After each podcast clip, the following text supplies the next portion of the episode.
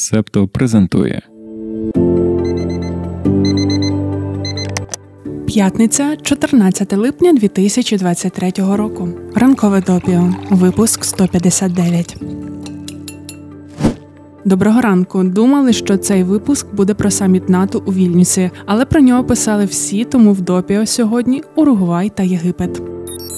Втім, розпочнемо ми з подяки народу Сполученого Королівства та особисто міністру оборони Бену Волесу за всю надану зброю та те, що витерпів 11 годин дороги до Києва. Дякуємо. Ти також, коли прокидаєшся вранці, першим ділом маєш дякувати Бену Волесу. А тепер Уругвай. Офіційно Східна Республіка Уругвай, південноамериканська держава, межує з Бразилією та Аргентиною, столиця Монтевідео. За розміром є однією з найменших на материку. Населення країни складає трохи більше трьох мільйонів людей. Уругвай має найвищий ВВП на душу населення в Південній Америці. Зараз країна переживає найбільшу засуху за останні 74 роки. Надзвичайно низька кількість опадів і рекордно високі температури призвели до того, що головне водосховище Уругваю висохло, а річки зміліли. Щоб поповнити запаси, органи державного водопостачання почали брати воду з гирла Ріо де ла Плата, де морська вода змішується з прісною, що призвело до осолонення води. Уряд подвоїв дозволені рівні хлориду натрію у проточній воді, тому радить не пити її вагітним жінкам і людям із серйозними захворюваннями. Батькам порадили готувати дитяче молоко на бутильованій воді та не досолювати дитячу їжу.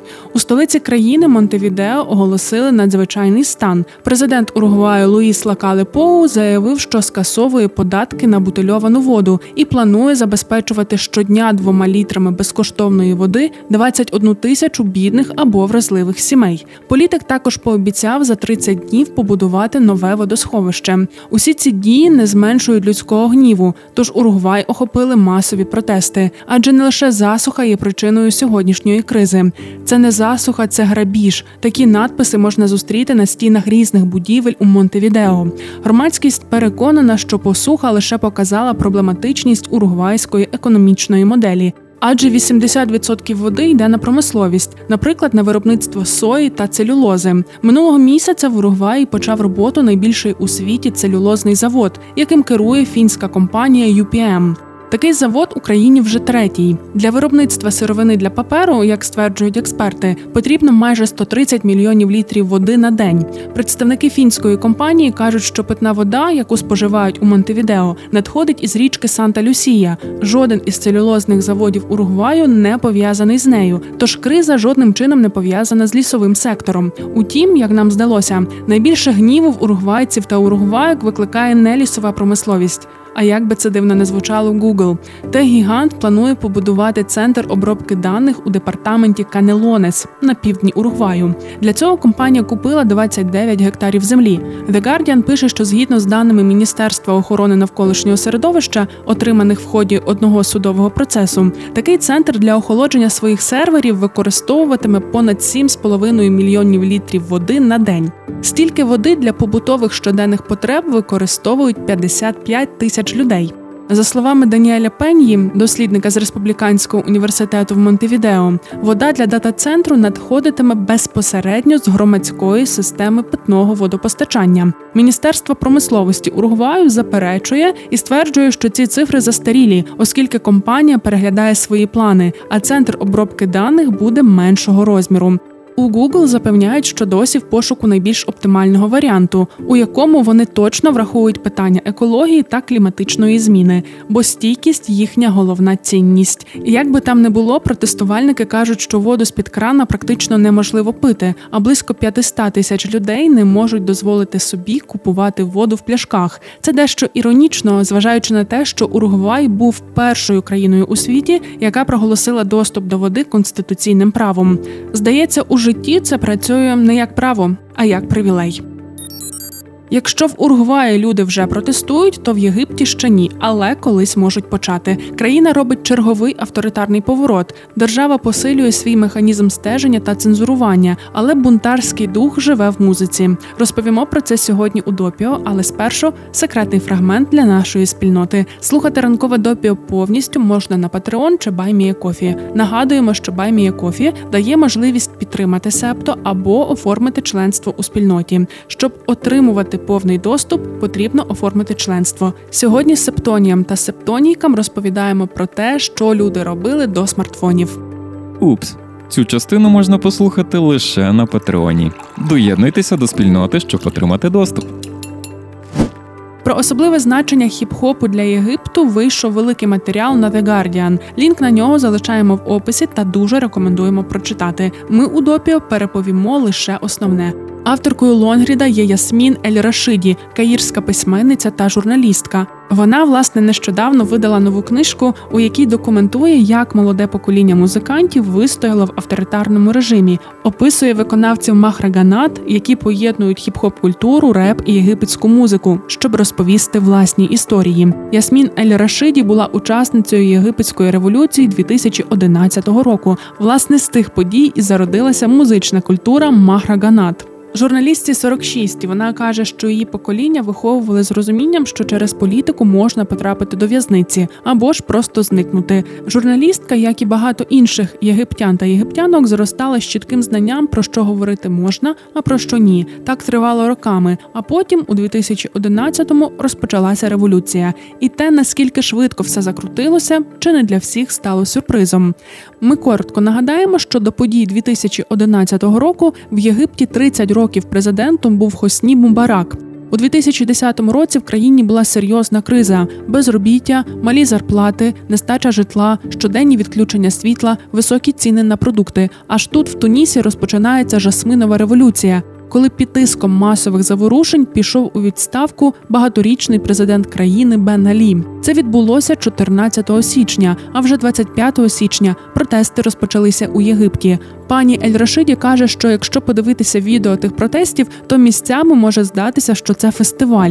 Люди марширували з транспарантами, які закликали до реформ і гарантування основних прав, використовували каструль та сковорідки для перкусії, скандували мантри на кшталт хліб, свобода, соціальна справедливість. І тоді ж люди заспівали. Це був як колективний спів, так і виступи окремих виконавців. Революція навіть мала свій гімн. Ним стала пісня Ірхал Рамі Есама. Це був заклик до Мубарака, щоб той пішов геть. Музиканти здебільшого співали про жінок, наркотики, бідність та пов'язані з нею проблеми. Наприклад, неможливість створити сім'ю. Це дуже резонувало людям. Зрештою, більшість тих, хто вийшли на протести, вийшли не стільки проти президента, як тому, що їхні базові потреби були не забезпечені.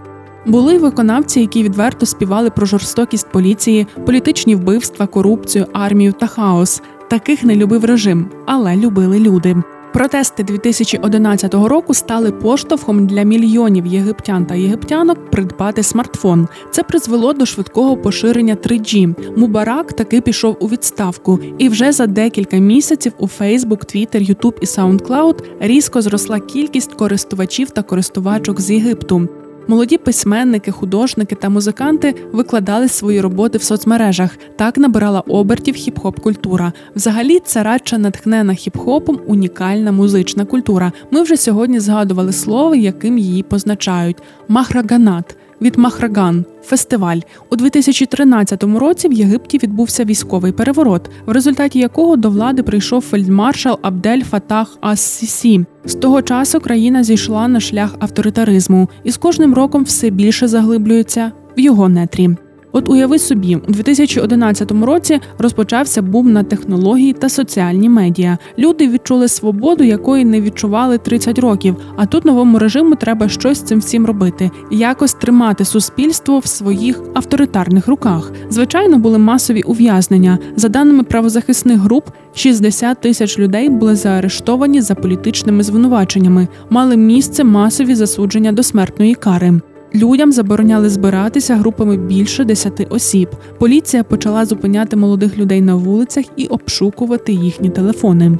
Якщо раніше за Мубарака червоні лінії цензури стосувалися виключно критики його політики, то тепер межі розтеклися, цензурували тексти пісень та дописи у соціальних мережах, якщо вони раптом видавалися морально образливими. Зараз щонайменше шість молодих жінок перебувають у в'язниці через те, що з'явилися у відео, які, на думку режиму, порушують сімейні принципи та цінності єгипетського суспільства. Що ж такого на тих відео? Наприклад, на одному з них розлучена жінка в одязі, що трактують як облягаючий, танцює зі своїм хлопцем. В країні працює система громадянського шпигунства, подібна до тієї, яка була створена штазі спецслужбою НДР, коли громадяни доносять на своїх співгромадян. А ССІ відразу взявся також за регулювання інтернету. Усіх, хто має більше п'яти тисяч підписників та підписниць, визнали засобами масової інформації. Це означає, що тепер вони підсудні за публікацію будь-яких неправдивих новин або підбурювання. Ці терміни не мають чіткого формулювання себто можуть охопити будь-що. І ось в таких обставинах на диво процвітає незалежна музична сцена, особливо махраганат.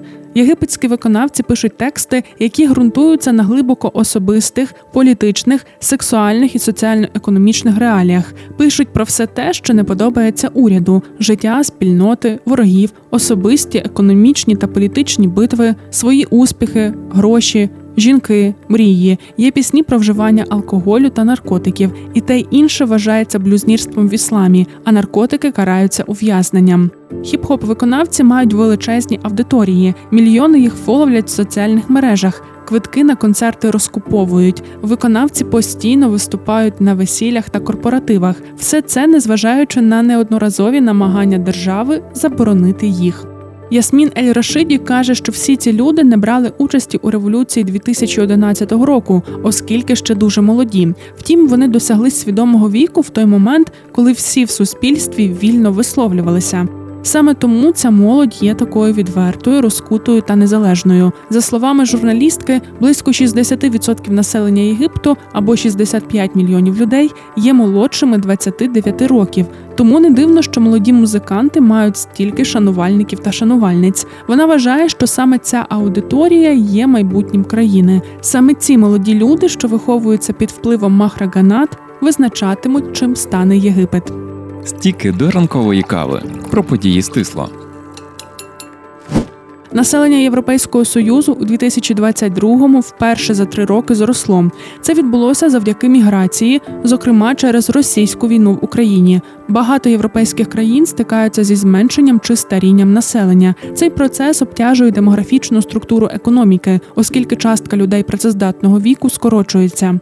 Є думка, що міграція є ключовим рішенням цієї проблеми. Євростат повідомляє, що лише сім країн ЄС зафіксували падіння населення у 2022-му. Серед них Італія, чиє населення скоротилося майже на 180 тисяч осіб. Найбільший приріст було зафіксовано в Німеччині понад мільйон.